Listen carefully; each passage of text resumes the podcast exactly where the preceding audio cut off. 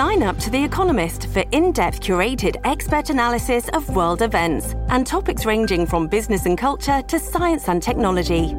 You'll get the weekly digital edition, online only articles, curated newsletters on politics, the markets, science, culture, and China, and full access to The Economist Podcast Plus. The Economist is independent journalism for independent thinking. Go to economist.com and get your first month free.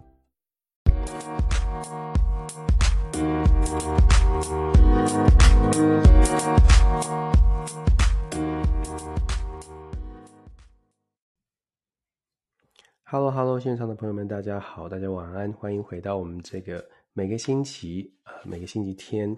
呃的 Dennis 全球政治笔记一周的国际政治新闻的重点回顾跟展望哦。每个星期都有很多的事情想跟大家说，在选择新闻上面呢要做一些调整。那当然了，这个刚刚结束台湾的选举，美国的选举，其实现在呢到了。呃，十二进入到十二月，时间很快。进入到十二月之后啊，这个全球应该应该是说，呃，变化还是在持续当中，而且还是有一些新闻，大还蛮重要的新闻都会影响到后续。今天来跟大家分享一些我的一些观察。那今天跟大家谈什么呢？这个礼拜呢，其实蛮呃有一些事情是国际之间的互动的，所以我今天选了几个新闻，想跟大家谈一谈。第一个新闻呢，大概要想谈一下那个法国马克宏到美国来访问。那马克宏访问美国，事实上他谈几件事情，有几件事情蛮值得关注的。应该是说，他本质上传递出来的讯号，不是只是表面上好像法国要跟美国走得很近，而是法呃，应该是说美国现在跟欧洲国家有一些冲突。这个冲突呢，比较多的是这个嗯贸易上面的，就是利益上面的冲突。基本上我们知道，美国跟欧洲之间在乌俄战争上面还是蛮多的连结，而且团结啦，然后支持乌克兰这个部分没有太大的改变。但是改变的是在现在，因为乌俄战争影响的是各国的经济，在经济上呢，各国其实都有一些现实自己自己利益的考量，毕竟。国家还是以自己国家利益为为中心哦，可是你的利益跟我的利益是不是完全的可以并肩而行？好像好像这个好兄弟，我们大家都可以赚赚一样的钱。世界上的钱，世界上的财富跟资源，是不是无无限的可以让这让让大家都可以自由的发挥？如果大家也觉得，诶，这个世界上财富是有限的，或者资源是有限的，那么我们下一个问题就会想到说，那你你拿的多了。就是我会减少喽，所以其实发美峰会可以带出这个问题哦，这是第一条想跟大家分享的。发美峰会谈完之后，我想跟大家谈一谈今天才刚刚最新发生的一个消息，就是 OPEC 石油输出国家组织 OPEC Plus，呃，二十三个国家就是石油输出国家组织加上非石油输出非石油输出国家组织的产油国，在刚刚就是呃今天稍早做出了决定。这个决定呢，是当然会影响世界，我们要后续观察。他们的决定是会持续的维持十月份开会的时候所说的，就是减产，每天还是减产减产两百万桶。那减产其实这个象征性的意义就比较明显了。我们知道供给跟需求嘛，那减产的话遇到的状况就是，如果石油输出国家组织维持减产的决议，那么是呃油价的部分呢就比较难继续往下跌。那如果大家觉得现在油价很 OK，那有些国家可能觉得有有很 OK，但是对于很多国家，尤其是进出口啦、这些航运啦、货运，其实油价的涨涨跌是会有影响的。所以 OPEC 做出这个决定，这是值得讨论的。尤其是要跟什么一起看呢？尤其是要跟十二月五号，也就是下个星期一。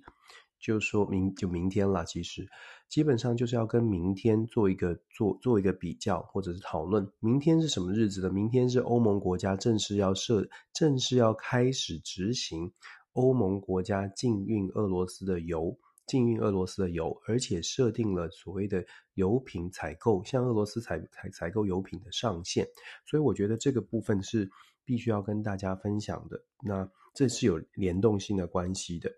讲到这个呢，我就想要继续跟大家分享的是，其实美国跟非洲之间的关系啊，非常有趣，值得观察。为什么呢？因为美非之间的高峰会就在下下星期，好久好久之前，我们就跟大家说了，这个拜登总统的这个美国政府的行事历啊，很早之前就已经宣告说，美国要跟非洲召开高峰会，时间定在十二月十三到十五。那这个礼拜传出什么消息呢？传出议程开始有一些设定，还有邀请的对象有一些设定哦。那这个会有什么影响？我们待会来谈一下这个美非高峰会，而且美非高峰会，我觉得连带举出。非洲国家啊，有些国家，它在国家的政策制定上面，让大家觉得，诶，你好像朝不是朝着民主国家，虽然是民主国家，但是你好像不是朝着民主国家的方向在在合作。为什么呢？我们就用非洲，用用南非总统做一个例子哦。这个星期，南非总统现在这个头毛在烧哦，他他遇到了这个贪污案的调查，呃，十二月十六号就要做一个表决。那现在进行到什么地步？跟大家分享一下哦。就就像我们说的，有的时候 Dennis 全球政治笔记选的话题呢，都会是可能大家比较少去关注的。那第五个条条第五个消息，当然就要回到我们在这个呃，也之前有跟大家分享过关于我们对岸，就是中国他们现在这个白纸运动，它整个整个的发展，然后包括了这个星期还有江泽民的过世哦，我们简单的来谈一下中国白纸运动以及江泽民的过世。其实那是真的是一个时代的终结哦，这个时代那个时代跟现在有一些明显的差距。那未来我们我们还有没有对话的空间？其实这些都是可以大家可以想一想的。好，第一个问题哦，法美之间哦，我们说法美之间有什么争议点呢？法国跟美国啊，如果大家记得的话，就呃去年吧，呃有一个这个美国跟英国还有澳洲签了 AUKUS，就是美英澳三国的这个协议哦。美英澳三国协议，当时大家记得吗？就是说澳洲把这个法国的潜艇的交易案把它撤销了，转而向跟美国来合作，美国跟英国来合作。而且这个 AUKUS 还有很大的争议是说，美国借由 AUKUS 的这个条约，借借由这个合作呢，一方面是要帮助澳洲。给到澳洲更多的援助，援助什么？援助甚至是援助到核子动力潜舰的这个研发制造。那当然，这就引起了很大的争议。首先，本身阿库斯是为了要在印太战略当中没有明说，但是其实就是一个制约中国的一个一个计划。那制约中国的这个计划呢，从美国的角度当然没有什么问题，可是没有，可是有一点是很重要的，也是很麻烦的事情，就是。澳洲本来是已经跟人家法国讲好了，谈了这么多年的这个呃浅见都已经要成交了。当然了，后续有很多的说法，说法是说澳洲澳洲是说我们还没有完全决定，而且当时有很多的争议，所以我们后来放弃了。可是对法国来说就，就就会认为是这是我们还在谈的，我们还没有谈完，怎么就被拦糊了呢？那你美国这样子不够意思，你既然要跟我做朋友，你怎么可以做这件事情？好，其实这样的一个心里面心里的疙瘩，后来虽然是在各种的场域，我们可以看到美国跟法国好像握手言欢，至少是呃至少没有撕破脸。当时法国是非常生气的，甚至打算要召回大使都有哦。当时当时是关系很差，后来有慢慢的呃回复一些。可是从这一次的那个马克宏访问美国，你可以看到，其实心中的芥蒂还是在。为什么这么说？我们可以看到美国法国。呃，会后就是拜登跟马克宏哦，这个所共同发布的共同声明。这个共同声明里面讲的，呃，讲了很多很多的项目哦。如果你看这个共同声明，你会发现，哇，这个美发共同声明超级长的，对比拜登跟习近平的共同声明，那简 那是不知道是差几倍了。拜登跟习近平的共同声明就很短，就就基本上就几段话，就美中之间有什么有谈什么重要的项目哦。其实你你比较美法的共同声明跟美中的共同声明，你就会发现，真的这不同的国家谈的议题不同，然后其实里面怎么去解解读它也会很不一样。美中的共同声明，你可以说基本上只有只有几个，只有只有只有几个争争议性的话题在拜习会当中有被讨论，然后呢，那呃交集也不是很多，只是针对议题上面来，我们来先说说。我们各自的这个红线议题在哪哪里哦？所以拜习会的声明很短，然后呢，就说定义的是议题。美发之间就不一样了，美发之间谈了包山包海，整个共同声明里面呢，谈气候变迁也有，然后谈这个啊乌俄战争。抱歉。谈乌俄战争，然后谈整个呃亚太的战略，包括中国，甚至也谈到了台湾台湾海峡的稳定。在台湾的媒体大概都把重点放在台湾海峡稳定的这个部分了。当然，对台湾来说，这个好像是直接的、最有关系的。但是我会说，这都是固定的、制式的讨论。美国其实现在包括跟跟跟韩国、跟日本、跟所有的盟友，甚至有些时候跟欧洲的、跟非洲的国家，在谈印太战略的时候，可能都会把台海稳定带进去哦。这点我必须要特别强调，台海稳定是我们都希望的。可是台海稳定其实它是一个对于全球来说毫无疑问的，就是包括全球的航道、全球的通路，这是台海稳定是很重要，是没有错。可是台海稳定它变成了一个，嗯，是不是可以直接的跟，就是说希望全世界或者全世界都。都认同说哦，台海稳定很重要，就代表了全世界都认同说，我们不论如何要用各种的方式来守护台湾。我觉得台海稳定跟守护台湾，这是一个要分开来思考的问题。虽然这样这样讲很逆风哦，可是大家可以想一想，就是台海稳定这样的一个大的概念，就是说，如果说如我们说，如果如果真的发生冲突了。强调台海稳定这件事情，或者是认为台海稳定最重要的这些国家，他们在乎的不会是台湾如何守住台湾，他们在乎的是如何赶快的把事情平息下来。我不知道大家这样的说，大家呃知不知道我的意思哦？平息下来，不要吵，不要闹。我不会不会把重点放在能不能守住台湾的民主。绝大多数的国家认认同台海稳定，跟大部分的国家说哦，我们要来派兵或者用什么方法来帮助台湾。我觉得这个概念上面呢，其实是分开的。虽然这样讲，好像大家觉得你是不是不支持台湾？你是不是不愿意守护台湾？当然不是，我只是我们常常说，我们就是要去把国际的现实面把它抽离出来，让大家面对现实，所以不好听嘛。好，我们就说台海稳定的在美发的对对话当中，在共同声明中是有出现的。那重点是在哪里？我说整个共同声明，其实我自己看的时候，最大的亮点应该是说，最让我觉得 OK，好，你们美发其实美发之间还没有完全的。消气，主要是因为在当中有谈到了军事军事的这个军事武器的贸易这件事情哦。美法的共同声明当中，在军事武器未来的出口上面呢，在这个共同声明里面特别讲到，未来要多沟通、透明，所有的这个交流，对外的武器输出或者是所对外的军事贸易，必须要让要让双方共同要互相尊重哦。简单说是这样。为什么在共同声明里面会讲这个？就像我刚刚一开始所说的，这代表的是 AUKUS 这个美英澳协议这件事情，对法国而言，并没有完全的觉得这个这个心心中是是是这个消气，或者完全觉得没有问题的。他们认为说，美国在当时做得不好，那未来呢？你要你要白纸黑字的写下来承诺，就说，如果你会可能会踩到我们法国。的这个线的话呢，大家要先沟通哦，不能突然就就公布说你已经把它抢走了。这不是一个商企业之间的竞争，这是国家跟国家之间。如果你要做盟友的话，这件事情不能不能这么开玩笑哦。所以其实你可以看得出来，美法之间在军事采购上还是有一些嫌隙存在。那当然在修补关系当中，但是这件事情是讲得非常的清楚的。那另外呢，我们还是可以看的是说。另外，我们还还可以看的是，我们刚刚说了，美发之间呢有很多的在财经济上面的一些呃，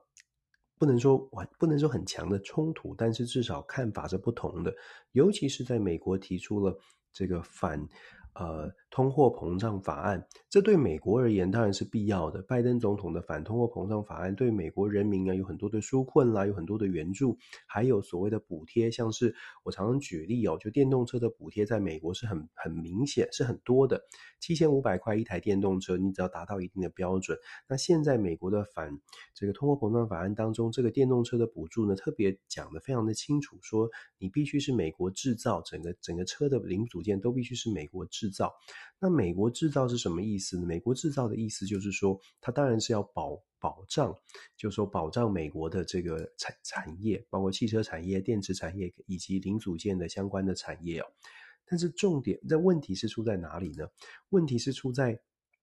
这个保护这件事情。你给电动车的这个消费者有一定的购车的补助，对美国而而言是很好。可是它是保护美国消费者，然后设定的是必须美国制造这件事，也是保护美国的产业。所以我们会看到南南韩会跳出来啊抗议，南韩会说不行，你这样子，我们的现代、我们的起亚汽车都会很大的问题。大家如果熟悉车子，不用熟悉车子，你也看到的，可以大家都可以都都知道。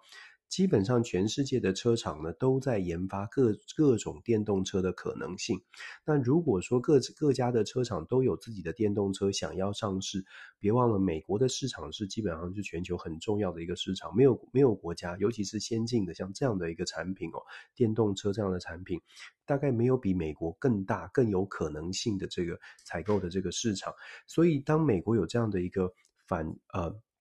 通货膨胀法案有这样的一个保护条款的时候，对欧洲国家，电动车只是其中一个例子哦。对欧洲国家来说是很大的挑战。那欧洲国家会想说，你你一直说我们是好朋友，你一直说我们遇到了乌俄战争的冲击，我们要很多的，我们要多来协助，我们不能只是在乌俄战争上要站跟美国站在一块。我们希望的是在经贸上面也要看到美国有拿出诚意来，让我们是共体时间，而不是谈钱是一回事，然后谈军事合作是另外一回事，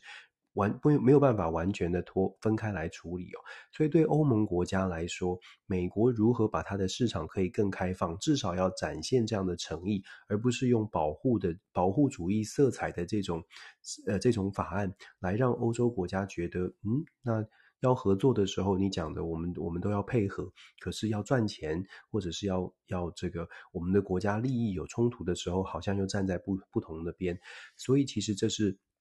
这是在美发当中呢，你可以看到有一些小冲突或者是小摩擦，需要去做磨合。当然，这考验了拜登的智慧，因为对美国来说，美国国内来说。真的，美国民众会在乎其他的国家能不能赚到钱吗？恐怕比较困难一些。这这我们常常说了，这不是自不自私的问题，这是国家利益哦。每个人大概抓住的，尤其是在。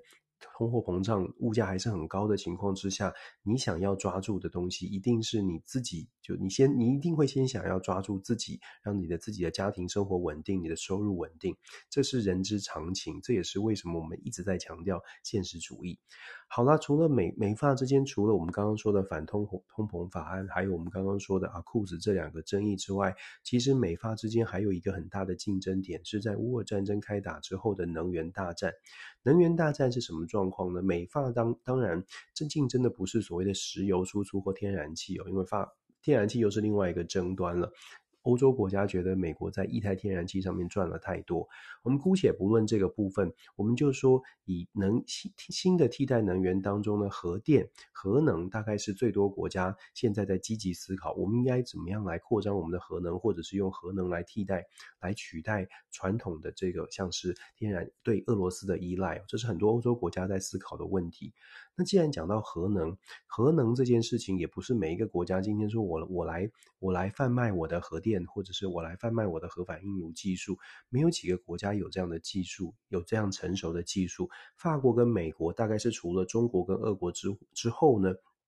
就是最有竞争力的两个国家。现在中国跟俄国。呃，根据一个报告，百分之九十在乌俄战争开打过去这几年哦，事实上全球很多的国家要盖新核电厂，尤其是相对。啊，发逐渐在还在发展中的国家，他们要在盖核电厂的时候，主要寻求的采买的对象都是从中国跟俄罗斯，百分之九十是来自中国跟俄罗斯。那现在当然因为受到乌俄战争的影响，很多的国家现在希希希望可以寻求其他的核能发电的这个来源，或者是啊反应炉的厂商。法国跟美国就成了竞争对手。所以在这件事情上面呢，如同我们所说的，法美也不是一个。站在一个携手并进的角色，而是一个竞争者。所以，法国在这一次所谓的美法的美法的高峰会当中，其实我们说谈了很多，不仅仅是乌俄这种表面上我们看到的国际战争、国际和平的问题，其实在生意上、在贸易上面、在核电的这个能源的竞争上面，可能是更接下来我们要观察的重点。因为不会所有的事情都很巨细靡遗的告诉大家他们谈了什么内容，可是透过媒体，透过透过各种的管道，我们其实看到了很多的消息，是指说法国呢，除了在经济上，在能源上面都有跟马克宏都有向拜登表达，美国必须要采取一些行动，否则看不到美国的善意哦。其实我们说善意哦，就说像这样的一个善意很重要，国际政治当中我们有一个。名词叫做 signal，signal 是很重要的。你传出传出什么样的 signal，后续才会知道要怎么来行动。国与国之间，我们很很难用人与人之间的这个关系来形容。但是如果我们把它非常非常的简化，大家比较容易了解的话呢，那逻辑是很类似。为什么这么说呢？如果国与国之人与人之间，你传递出来的是一个友善的讯号，也许你你会想要进一步再去交流，或者也许你不会。不会对他有太多的这个呃反感或者是防备。可是如果你传递出来的讯号是我很防备，或者是我不是很善意的，那么接下来国家的政策相对来说就会采取一些比较防防守，甚至是不合作的方式。那我们刚刚讲说，美发之间现在有一个高峰会，至少传递一个讯号是，我想沟通，我想改善现在我们遇到的一些冲突不呃不不和谐的地方，我想改善，所以 signal 还是是正向的，所以我们说要接下来要看的是 signal 完了之后就看行动。可是欧洲国家就说中东地区呢，传递出来的 signal 就不是那么的善意哦。我们刚刚讲美发，我们现在来讲一讲 OPEC，为什么说不是那么善意呢？当然，一样的看什么解读。你站在欧欧欧佩克国家，还是你站在美国为首的西方民主国家？我们说欧佩克今天做出什么决定？我们之前有跟大家说了，欧佩克很快的在十二月初会开会，他们开会了，而且就在几个小时之前，新闻也都出来了。欧佩克 Plus 做出一个决定，是石油继续减产，十月份的时候就已经减产了。这个故事啊，就说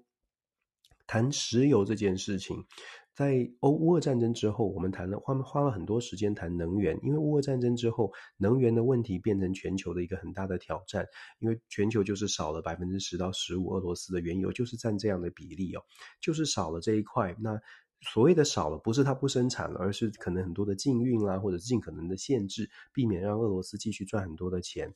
好，不管怎么样，能源就是一个很大的挑战。那能源出现挑战的时候，我们就要赶快的积极协调，看是谁可以多产一点，谁可以把价钱怎么样的调整，让大家不要受到太大的冲击。其实这也是为什么我一直说，乌俄战争没有结束之前，全球经济，你说不管你在你看到新闻说软着陆也好，然后好像慢慢的会复苏，这个乌云罩在这边，你要复苏到什么样的地步，我我觉得是高度值得怀疑的。我们回到 OPEC 这个部分，OPEC 决定继续在继续减产。十月份的时候，当时开了会，就说要每天减产两百万桶原油。原因呢，OPEC 国家是说 OPEC Plus，OPEC Plus 是指俄罗斯带头的非 OPEC 国家跟 OPEC 国家一起，总共二十三个国家就产油国。OPEC Plus 呢，它当然没有美国在内哦。这 OPEC Plus 这个做出的这个决定，其实十月份就是一样的决定，只是这一次的开会，本来大家预期是说，哎，会不会做出增产？因为我们前一阵子跟大家不是分享吗？这个沙乌地阿拉伯的王储这个萨尔曼获得了美国的司法豁免权，当时就在说，哎。获得司法豁免权之后，萨尔曼、沙乌地阿拉伯就传出，OPEC 就传出了有可能增产哦。当时我们就说，哦，就这么巧，有可能增产，马上来配合美国。结果呢，今天 OPEC Plus 做出来的决决定还是维持减产，也就是说，美国做了一些努力，但是还是失败了。这后面的角力。美国要求司法部不要再去追查萨尔曼这个人权的争议，就杀了华邮记者的这件事情，真的做了，很努力了。其实拜登很努力哦，六月份去见萨尔曼，已经是让自己饱受争议，因为毕竟他选举过程当中一直在讲说 MBS 是大坏蛋、大魔头，然后一定要追查。然后华邮的记者也的的的这个未婚妻也也跳出来说，这个终于终于有可能出现正义了。后来当然。司法说豁免权的豁免权给他的时候，这个呃未婚这个华邮记者的未婚妻就是说，这个正义到哪里去啦？然后还是很现实啊，等等就批判嘛。那美国做了这么多的努力，拜登做了这么多的努力，但是还是不敌欧佩国家他自己内部的一个自主性哦。欧佩国家它毕竟不是很多的国，并不是所有的国家都是亲美的。事实上，欧佩国家尤其在现在能源短缺的时候，欧佩国家可以感觉到自己的影响力，尤其是沙乌地阿拉伯，而且他们跟俄罗斯之间的关系，就说它不是一个完全的一个敌对的关系，并没有这么的反感俄罗斯哦。在这种情况之下，你说欧派国家要完全跟着俄罗斯，要跟着美国走，难度是很高。在最重要、最重要是很现实的经济问题。欧佩克国家在乌俄战争开打之后，国际原油的价格一度飙到每桶突破一百二十一一百二十块美金，现在掉到了八十几块。那大家会说，嗯，反正这些国家都很有钱嘛，不在乎这些钱，也不不会是这样的。这个一一桶一百二跟一桶八十几，其实有一个很大的，就已经是很大的价差。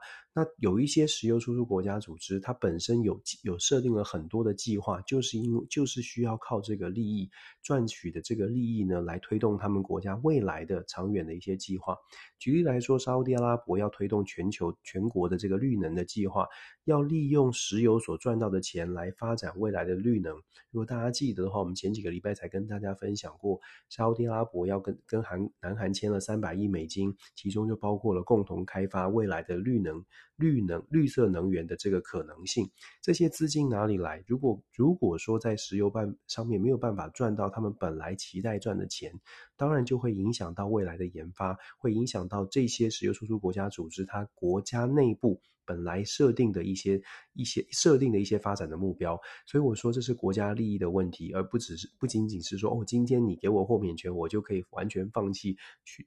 这个算盘打一打就是。就说啊，算了算了，我损失个一千亿没关系。事实上，影响还是挺大。那更不用说整个 OPEC Plus 里面呢，还包括了像是俄罗斯带头的、跟俄罗斯亲近的一些国家。那为什么我们说这个油价除了只是利益的考量之外，当然还有政治的考量？政治的考量呢，就是十二月五号的时候呢，欧盟从欧盟十二月五号正式刚将会启动启动所谓的油价上限，跟俄罗斯采购的这个 cap，就是油价上俄罗斯进口石油的上限。那这个上限呢，现在是定在六十块一桶。我们刚刚说了，现在的油价，全球油价大概是八十块一桶，它定在六十块一桶。首先是希望可以施压，怎么样的施压呢？俄罗斯对外的收入很大一部分来自于石油，所以把它的价格定在六十块，跟市场的比市场价格低，代表的是说，你不是不能买俄罗斯的原油，而是你买的必须是低价，那让俄罗斯在石油上面的收益不呃不要这么多。不是不能卖，但是你还是可以卖，但是你赚不到钱，你赚不到钱呢，就没有资金可以去支持你的乌俄战争上面战场所需哦。这是欧盟国家设定的这个不这个采取的抗俄的行动。那你说它能不能成功？有有些朋友会说，这个石这个石油上限是什么意思？是欧洲国家不能再进吗？对，这个石油上限设定的是欧盟国家，欧盟的二十七个国家呢，从十二月五号开始不能够再不能够再进这个呃。俄罗斯的石油，俄罗斯的原油，那俄罗斯的原油全球还是可以买，还是可以卖，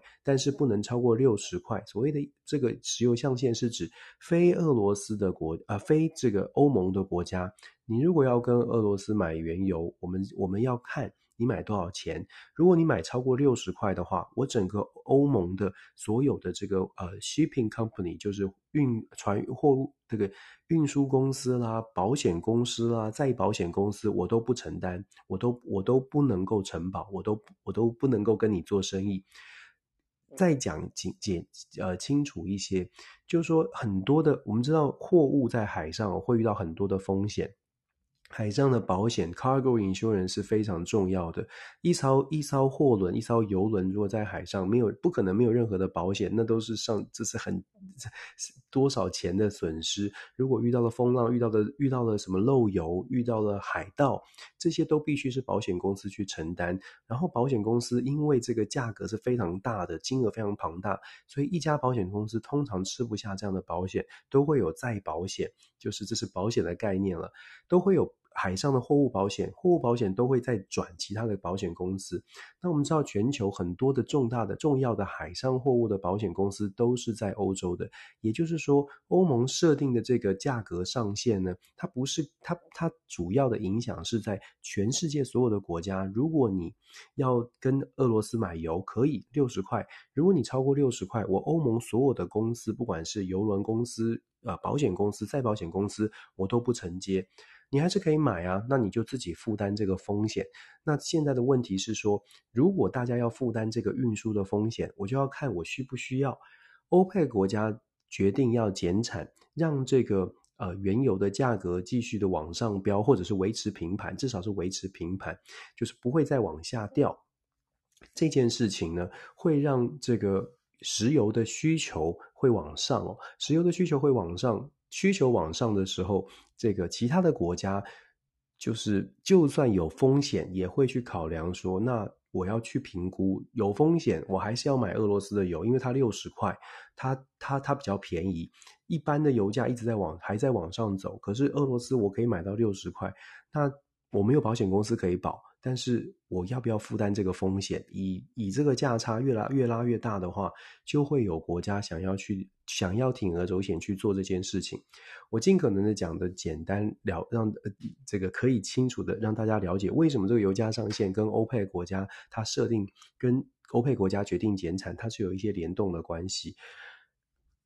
就基本上一句话啦，就是这样子做法呢。这样的两两个政策放放起来一起看，欧佩克国家持续维持减产，再加上 EU 的欧盟的十二月五号开始的禁运，以及所谓的油价上限，没有办法帮，没有办法真的成功的压制到俄罗斯哦。也就是说，俄罗斯大概还可以，还还可以继续透过能源的这个出口，嗯，取得他所需要的这个军事上面的资金。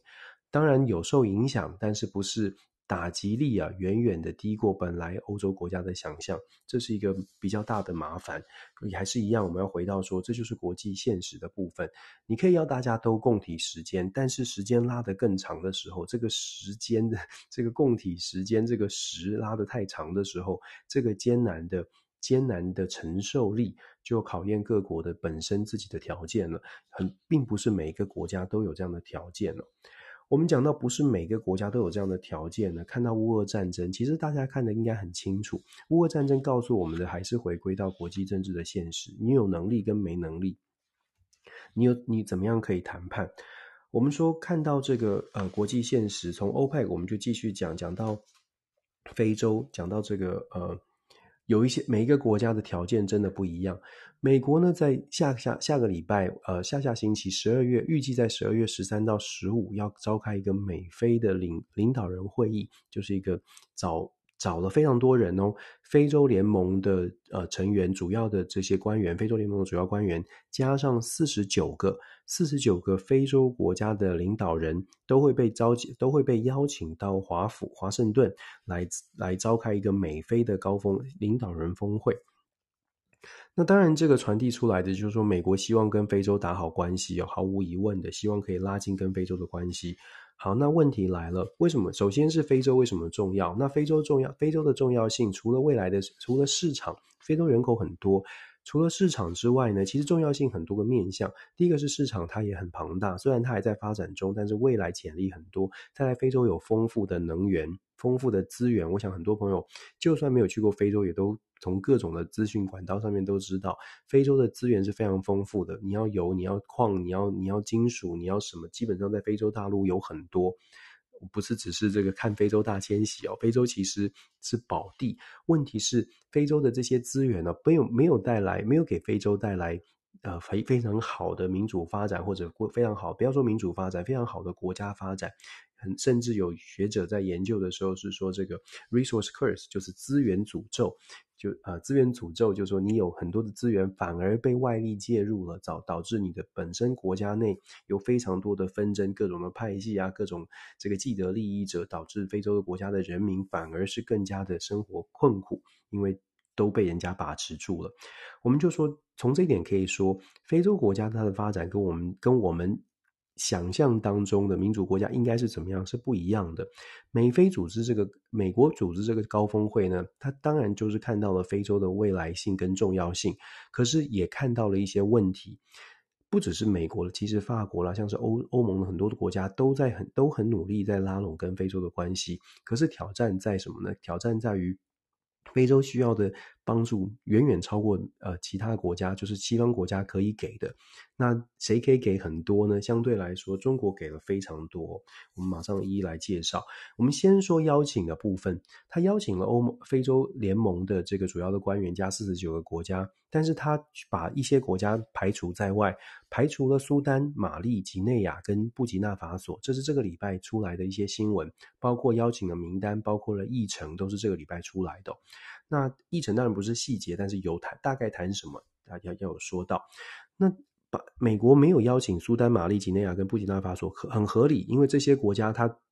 经历军事政变，自己国家内部的政权都还没有稳定下来。在美国的判断当中，那美国是说呢，这几个国家呢，他们不会邀请政府单位、政府的领导人，他们会邀请公民、公民团体部分的公民团体来到美国来参加这样的会议，来了解美国现在对美非洲的政策。可是。这样的一个做法，就让很多的国家有非洲的国家有一点怀疑。为什么这么说呢？有一些非洲国家就会认为说，那美国召开这个美菲峰会，如果你认你是跟我们是作为一个朋友，你们我们是平等的被美国对待的话，那美国应该把所有人都找来。那有有人就说，为什么这些国家政权都没稳固？部分的这个，在这些被被美国排除在外的国家周边，其实有很多的国家，他们也是一样的，没有办法跟像是苏丹、马利这些国家，他们没有办法跟他沟通，他们没有任何的机会可以让他邻国的这个纷争降温下来。所以有一些国家会期待的是，譬如说透过联合国，透过像美国这样的大国，创造出一个平台，让这些纷争有纷争的国家，尤其是。在这些纷争国家邻国，这些邻国会觉得，你可不可以？你既然是我们要讨好的谈，你创造出这个机会，你就应该把所有人都找来，找来，然后我们在这个平台上面至少可以了解，至少可以有一个沟通的管道。所以有一些国家就会认为说，美国这样子好像诚意不足，因为你想的只是你怎么样能够跟非洲国家谈谈生意，或者是谈合作。甚甚至更直白的谈条件，可是你忘了，我们身在非洲的国家，可能更想要的是这些我旁边的这些邻国，谁可以帮我稳定下来？不然我每天都在风险当中。我们也知道，非洲有一些动乱，譬如说军事政变，这些军事政变它有一些扩散的效果的，尤其是周边的国家，如果自己本身民主政权或者是本身的政权还没有非常稳固，或者是不太稳固。他也会担心你的这个，你旁边这个国家的军人可以政变，而且可以成功，然后也没有人，任何人可以给他制裁。那我国家里面会不会发生同样的事情？这就是为什么我会说，美非洲的部分国家会希望有这样的平台。既然是这样的平台，那就应该要扮演着从非洲利益思考，为非洲的这些盟友的角度来出发，来想一想怎么样来帮忙非洲来做沟通。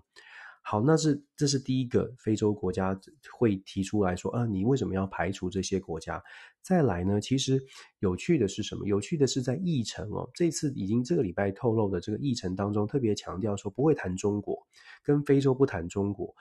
这就很有趣了，跟非洲不谈中国是什么概念？为什么不谈中国？明明中国在非洲很影响很大，为什么我说影响很大？我给大家一个数据：二零二一年非洲在呃中国在非洲的总共的贸易总额呢是两千五百四十亿美金，这是二零二一年的统计哦。二零二一年，各位知道美国跟整个非洲的贸易总额是多少吗？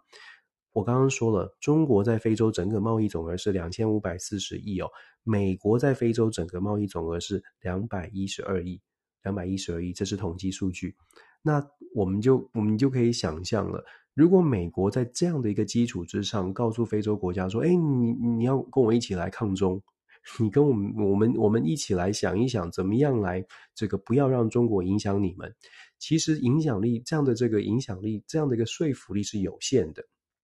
有限的，那为什么为什么说有限？就很现实，两千五百四十亿跟两百一十二亿的差距是蛮大的。所以美国在这一次的美菲峰会当中，他设定的议题呢，就把中国的议题，他说不会是这一次非美非高峰会当中重要的话题。当然，这样的一个决定呢，也引发了美国内部不少的讨论。有些人就说了，既然中国影响这么大，那就应该跟非洲国家来谈一谈，怎么来面对中国，怎么来跟未来跟美在美中之间，非洲国家可以取得什么样的好处，在跟美国交呃。呃，做做做做生意，或者跟中国做生意，都应该讲清楚，告诉这些非洲国家。但是另外一派呢，认为说不要谈的原因，是因为怕去激怒非洲国家，怕去让非洲国家觉得你是不是逼着我要选边站。所以在这次的议程当中，看起来不打算要谈中国。其实这就是为什么我们会说，这个美国现在遇到的一些挑战，不仅仅是在国际上面有一些变局，其实在。过去这几过去的一很长一段时间，美国对外关系的发展，尤其在经贸的关系上面，我不敢说它落后，我也不不能说还中国好像很强大，不是这个这个重点是在于美国其实很长时间来以以来呢，真的是以美国为中心，真的是美国中心论是蛮明显的。呃，会不会改变？我们当然希望它慢慢慢慢改变，更可以看到更多的，看到往世界来看哦，不仅仅只是考虑到美国。其实这也是为什么我说我们在美国的大学校园里面一直在告诉美国学生，美国也许很强大，但是真的要看出世界。希望美国学生可以用更宽广的心态来看，来看这个世界，因为就像我们说，如果事实的数据。真实的数据有这么大的落差，非洲国家看到的是两千五百亿跟两百多亿的差距，那你要如何的来，如何的来这个来跟他们来跟他们做协调呢？如何来告诉他们说，哎，我们不要做？当然了，这这这个统计的数据哦，我们必须要呃持平来说，这统计数据是不是有包括到整个整个这个呃？从就是到底是公部门的公，只是单纯公部门的，还是美国投资非洲，它有透过各种的辗转的方式？我觉得这也是要可以可以去思考的问题。但是以目前来说，美国确实跟中国在非洲的投资上面是有蛮大的落差的，当然影响力就因此而受到了一些影响。再来，我们谈一下俄罗斯。我们刚刚说这个呃美国非洲，然后我们谈一下这个俄罗斯的部分。呃，欧洲的部分，欧呃，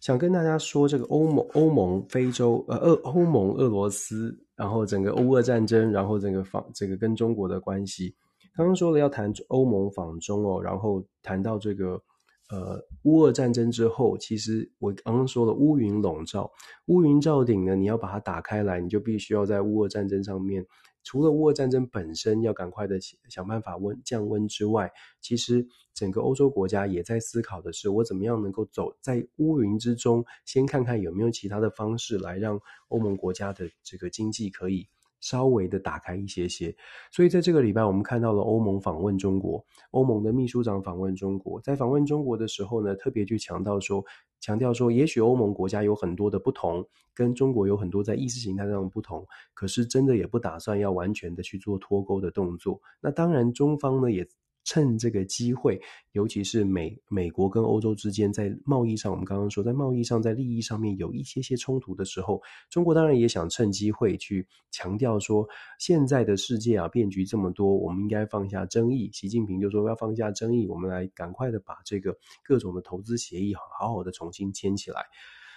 欧盟的欧中之间呢，有一个欧中贸易投资协定，如果大家记得的话，在梅克尔要即将卸任之前呢，等于是强度关山的强力的推销推广，然后让它通过。那后来呢，欧盟议会就把它暂停搁置，暂时搁置，因为整个发展并不是很理想。在整个欧中贸易投资协定当中呢，有很多的面向值得大家讨论。但是为什么那时候欧中欧中贸易投资协定引发关注？是因为第一。欧中贸易投资协定可以提供广大的市场，让市场的更让让中国的市场能够更加开放，这是欧洲贸易投资协定当中一个很重要，从欧盟的角度来说，可以很可以说是一个很重要的部分。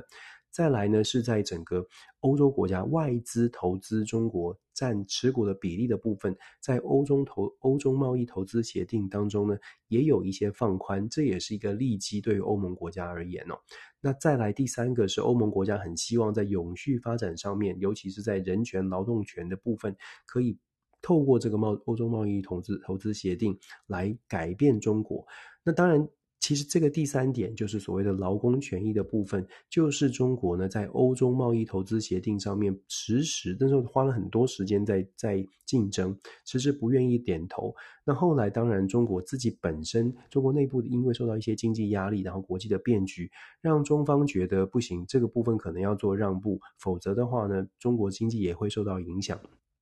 我们再次强调，并不是中国这个这个好像好像一切都是在他的掌控之中。事实上，刚好的刚好是相反的。其实中方现在也会很需要很需要跟世界各国的一些贸易上的连接。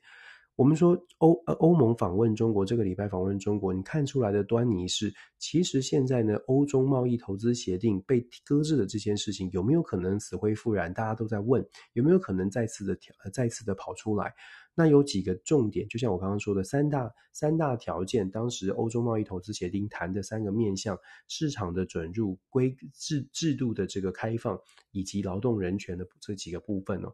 我觉得市场对于现在的欧洲国家来说，变会变成这个重要性会加倍，尤其是在美国的市场，跟美国要谈自由贸易协定很难谈下来，因为美国自己本身现在感觉起来是更加的想要采取保护的主义。在这种状况之下，是不是能够？这个欧洲国家是不是能够再次的透过欧中贸易投资协定，赶快的进入到欧洲呃中国的市场？这是欧盟国家至少很多的国家会希望说，那我们能不能找到一个妥协的方案？很多国家说，哦，我们在政治上跟中国不来往，这或者是跟政治上跟中国的态度立场是相相反的。可是难道难道我们没有办法找到一个方式跟他们跟他们做生意，或者是没有办法跟他们继续在贸易上面来往吗？呃，这其实我们在现这个礼拜的欧盟访中的这个新闻当中，其实可以看到一些蛛丝马迹。你可以看到欧洲国家在后面的一些压力，这个压力是推着欧盟是，我们必须要找到一个方式，否则的话，在乌俄的战争的影响之下，我们真的没有出路，没有办法有一个新的新的突破，欧洲的经济会遇到很大很大的挑战。其实我们看现在的欧洲。当然受到能源很大的影响，整个乌俄战争，我一直在强调这一点。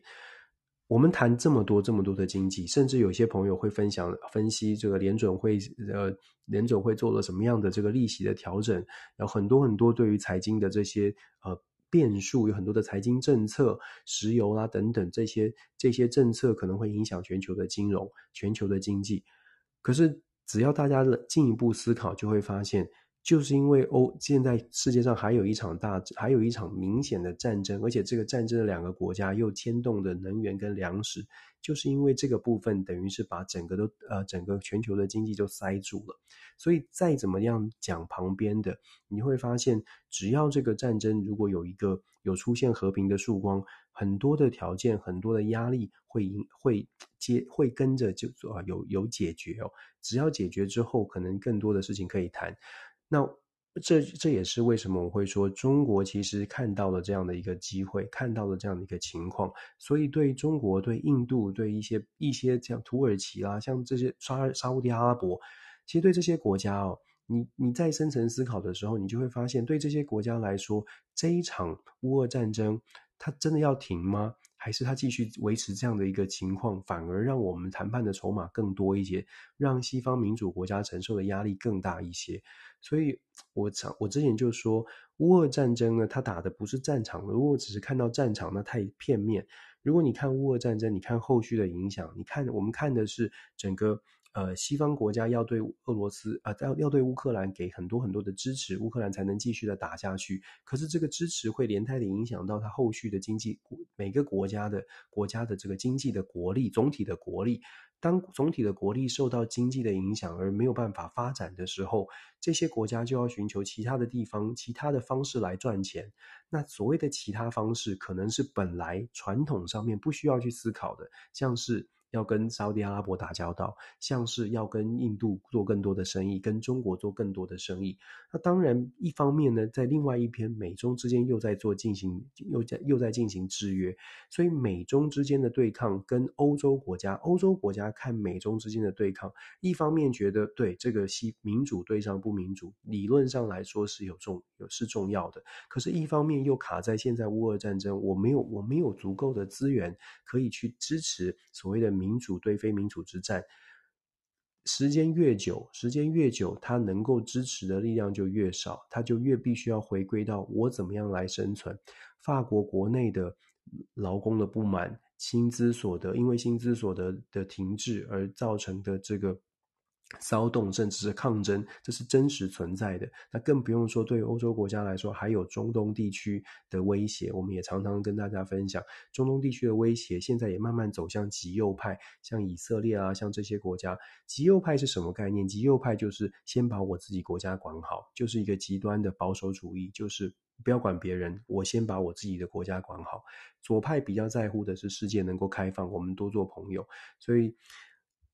我们谈这么多，大家看整个大全球的大局，你就会发现，一场战争造成的不会是不仅仅是这场战争，不仅仅这两个国家，它会还会时间拉得越长，它还会造成大家心态想法上面都会慢慢出现改变。如果大家很喜欢、很支持、很支持所谓的进步合作、国际合作，觉得国际就是要和平相处、要合作、要要大家谈谈条件，什么事情都是嗯用用协议的、用外交的手段来解决。这是一个很理想的状态。要达到这样的理想状态，必须这个世界会稍要稍微的平和一些，大家才有多余的能力、多余的时间来想。但是，当乌俄战争这样的事情正在正在发生，而且发生的很长很长时间，越拉越长，影响大家自己的收入的时候，绝大多数的国家出现的状况是，越来越多人会反过来想说。我要不要继续打下去？我要不要继续撑下去？这个这样的一个支持值不值得？值不值得？当这个值不值得问号出来的时候，你就会发现，在政策上，甚至在政治人物上，都会开始转往往保守的方向去前进。即便他本来也是觉得很支持，很支持一些，嗯。就是我们所谓所谓的进步派的理念，但是他比他必须，如果在民主国，他必须要回应人民的期待，他必须要人民回应人民的生活，这是我们遇到的。我们看的看这个趋势，你会看到为什为什么越来越多的选民主国家的选举会遇到这样的挑战，甚至是在呃，尤其是在欧洲国家，你会看到，诶，怎么怎么好像好像往稍微保守的方向前进，诶，怎么好像又又重新重新跟这个跟跟跟中国、跟沙乌地阿拉伯这样的国家开始，诶，这个想要牵起关系，这很现实，这是真的是很现实的部分哦。既然讲到中国，我们就继续讲一下中国遇到什么问题哦。白纸运动这个上个礼拜，然后再加上这个江泽民的过世，我们说了，这个是一个时代的时代的结束。白纸运动它有什么样的影响呢？或者是它代表的是什么意思哦？首先呢，我们说，包括我自己哦，我自己都都把这个脸书的头像有有说，我们支持人民的声音必须必须被听到，但是我们也必须很现实的、很很实在的说。像白纸运动这样呢，它反映出来的恐怕跟我们心里面想的，或者是外这个外部的，就是西方国家所期待的，说，哎，人民都都开始要争要争取民主了。我觉得这个落差是蛮明显的，大家可能要想一想，就说。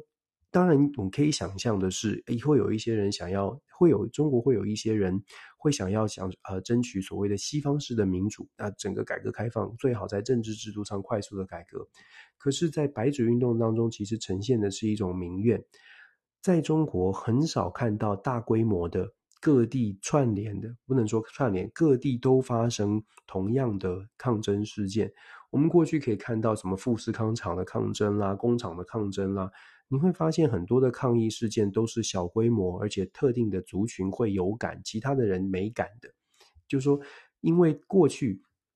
我们所说的中国看见的抗争事件，不论新闻怎么报。你仔细去想的话呢，就会发现这些消息可能都是针对某一个省市。我们之前有不是说过吗？像是挤兑的风波啦，像是这个我刚刚说了，像是工厂的抗争，这些都是针对特定事件、特定地区设定特设定设计，甚至是特定的族群，他因为不满，所以他要抗争。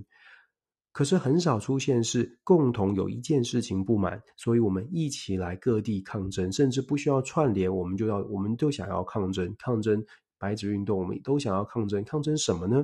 抗争的是对于现在中国政府的风控政策不满，对于中国中国政府的风控政策不满，是不满在它影响到了中国人民的生活。这一些人民，包括了大学生，你想象一下，在没有风控的时候，他可以的，他他上街，他可以，他想干嘛干嘛。他虽然在政治上面，也许权利或者是政治上面的这些这些呃能够做的事情是有受到限制的，可是他的生活照常在过，一般的老小老呃小老百姓，他的生活没有受到影响，所以他生活继续在过，所以外部的外外面的世界不论告诉他说自由民主如何又如何如何的好，他的感受没有那么强，他就觉得我就是过我的小日子，这很正常，一般的人。就大家都是这样，我们都是平民百姓。我生活没有受到影响的时候呢，我也不会想说，哎，我们来，我们来来讲什么什么政治啊什么。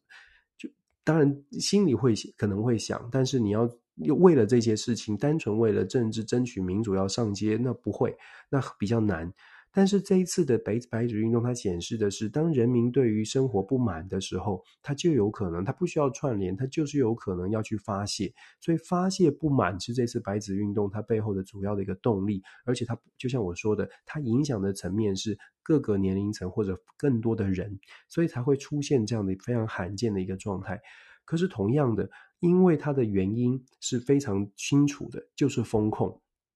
就是对于生活上生活不方便，导致大家很不爽。那因为原因很清楚，所以你也可以看到中国政府呢马上做出来的决定。当然，除了镇压，除了军警察的警察的介入，除了网络上面的管制，除了这种可以想象的公公开私下的各种的管制之外，事实上，中国政府也在政策上面马上做出了一些调整，要开始在小区实施不同的不同的这个解解禁的这个政策哦。这是中方做出来的回应。那相对来说，一方面呢是制制约。另外一方面呢，找其他的出路。白纸运动呢，就因为这样子，你可以看到，慢慢的，慢慢就变成，哎，声势就下来了。这也是为什么我们我我刚刚会说到的。如果你在外面看，你觉得说，哎，现在中国人民想要想要支持，想要民主，想要推翻习近平，想要推翻共产党，一定有这样的，我不能说没有，一定有这样的人。可是以整体白纸运动的这个规模来看，要要要把它连接到这样的目标。我想可能还有很大的一段差距，还有很大的一段差距。这也是为什么我们说我们支持人民的声音要被听到，可是不用太高的期待，说啊，现在的中国又像八九六四一样有一个完整的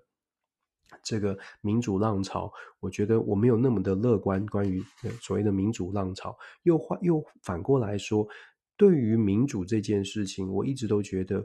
不要觉得中国大陆的人都。都不了解民主，真的，我觉得很多时候呢，我们会我们会想当然的觉得很多的什么小粉红啊，他们都不懂民主，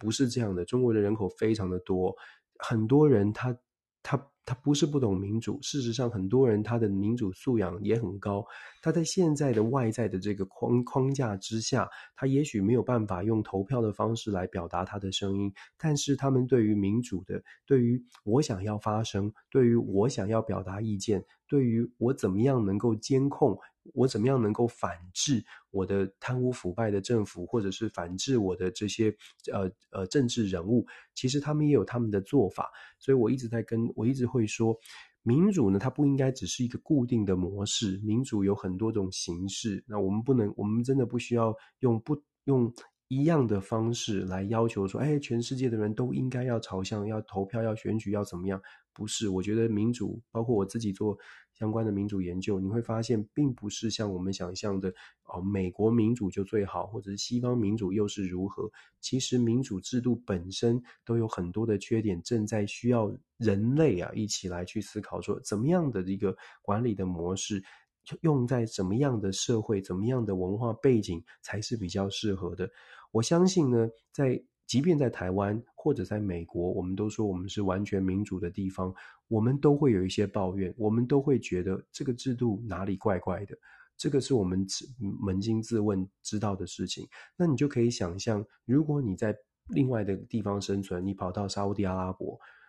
你跑到中东地方，有些地方是女生是不能够露脸的，这些这些地方。那你觉得对于他们来说，你要怎么样的来改变他们的宗教，改变他们的文化，或者是你你你要你你为什么有资格可以改变？然后告诉他们说，哦，不能这样哦，这个你们的宗教、你们的文化、你们的传统是不对的。你光是想这个，你就会发现，互相尊重之后，如果你要把尊重放进去，你就会发现，一个制度要套用在所有不同背景的地方是。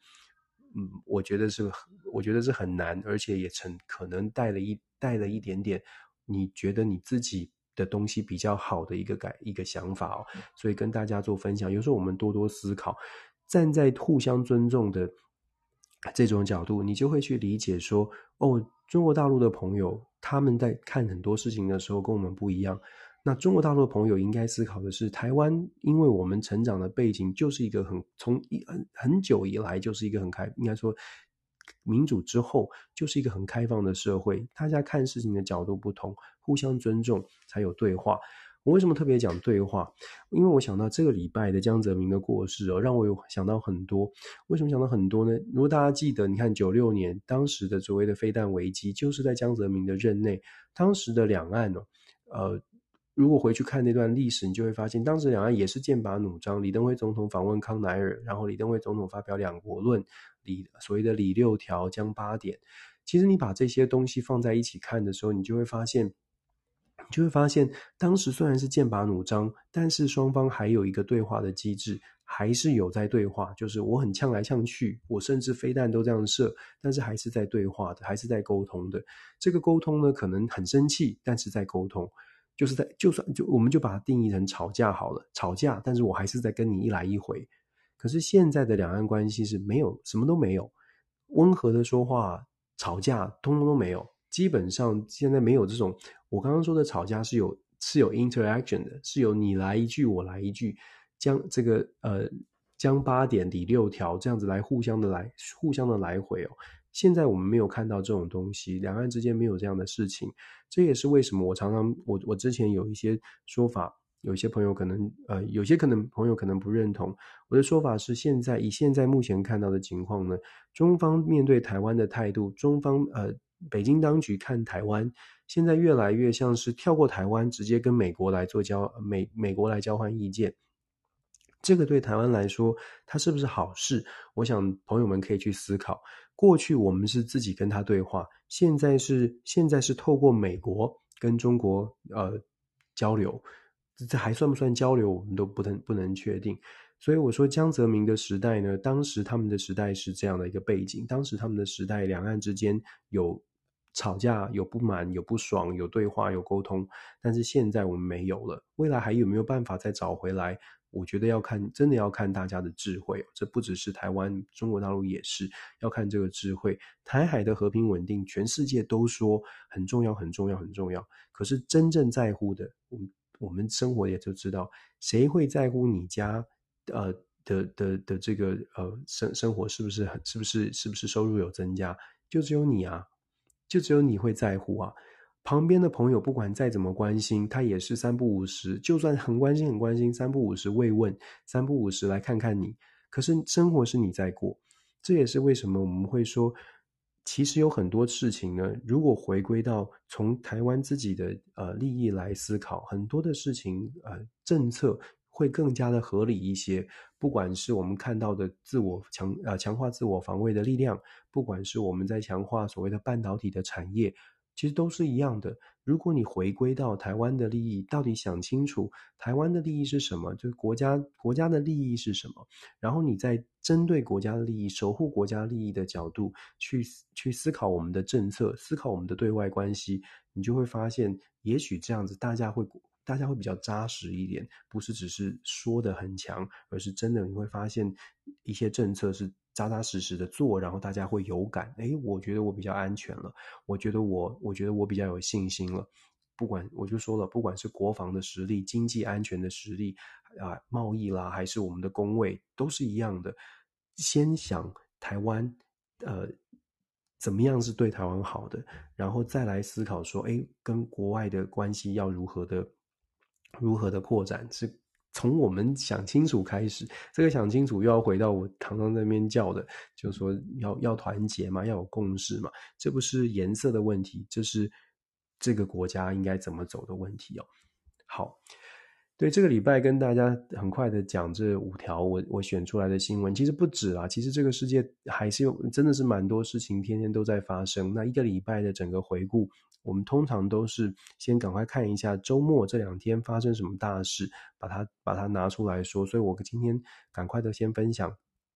这个 OPEC 最新的消息，跟大家做一个回顾，然后也谈一下这个啊、非洲。哎，我今天忘记说，其实我今天准备了那个南非南非总统的这个弊案哦，很快的说吧。南非啊，我们刚为为什么我本来有准备这一段呢？是为了要跟大家说，非洲国家他们有一些有一些想法跟大家不同，甚至有的时候我们会说，非洲国家为什么跟俄罗斯走得很近？为什么好像不是明明是民主选出来的，像是南非以前也跟台湾关系很好，为什么南非现在好像跟俄罗斯走得很近？然后很多非洲国家感觉起来因为民主制度，但是其实又跟独裁者走得很近。其实非洲遇到的一个很大的问题是，非洲的政治人物或者是非洲整个整。整个社会很多的国家，它内部社会虽然有民主的选举制度，可是非洲人民对于民主、对于生活，其实更当然我们可以想象，对于生活是更加的重视。那生要重视生活，要要怎么样可以把自己的生活过得更好？如果是摆在第一位的话，包括政治人物也是，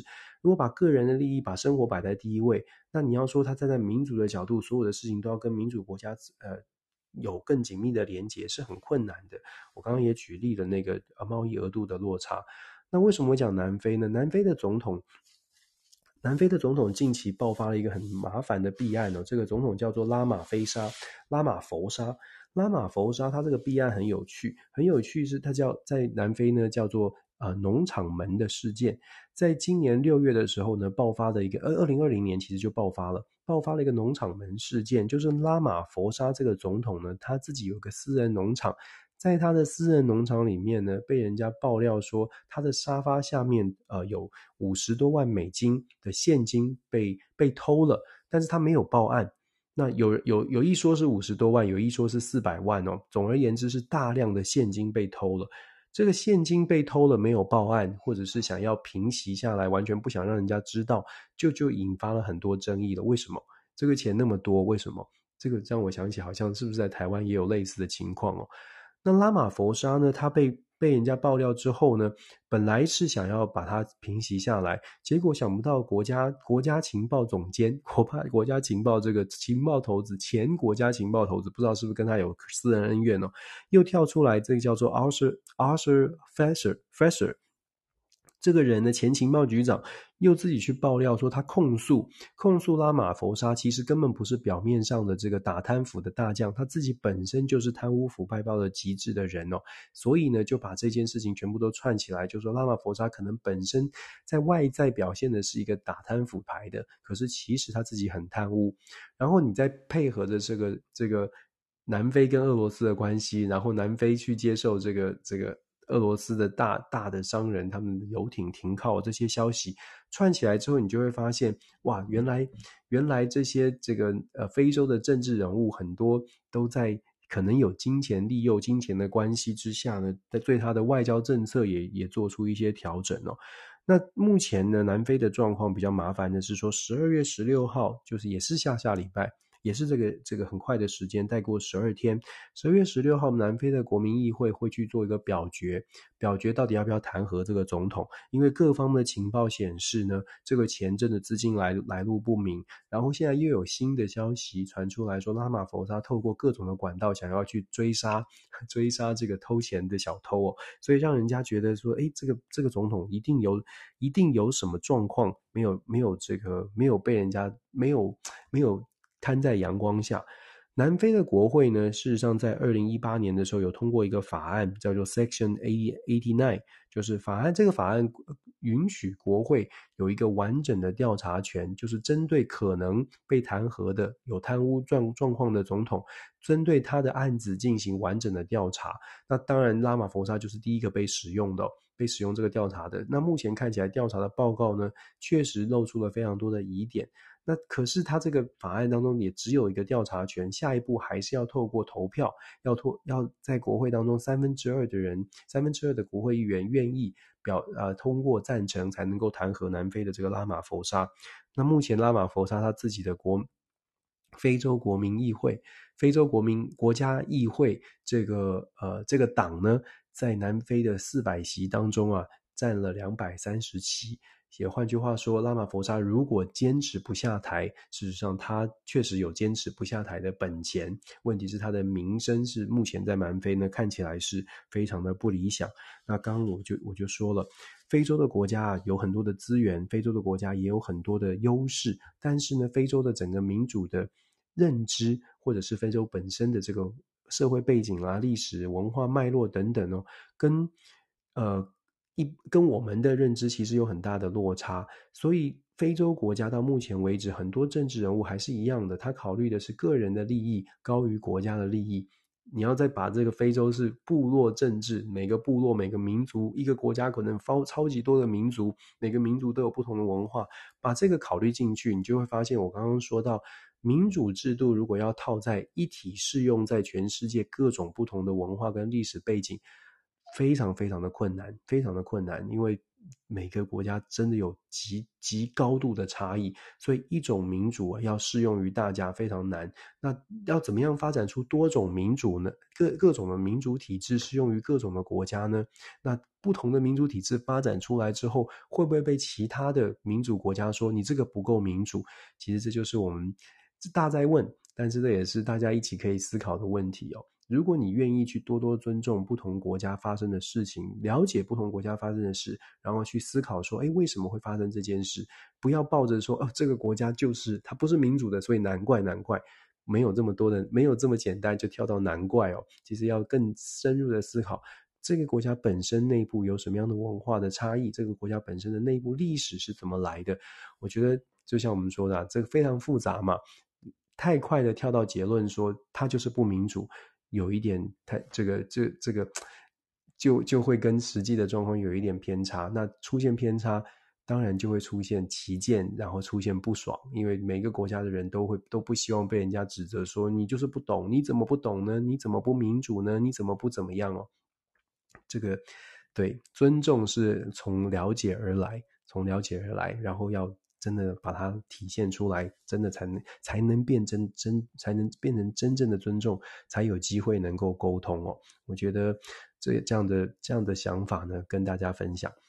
感谢大家每个礼拜的这个收听，谢谢谢谢，非常感谢。好哦，那希望我们下个礼拜呢，同一时间再跟大家来分享下个礼拜发生哪些国际国际上面我觉得蛮重要的呃国际新闻。下星期我们同一时间再会喽。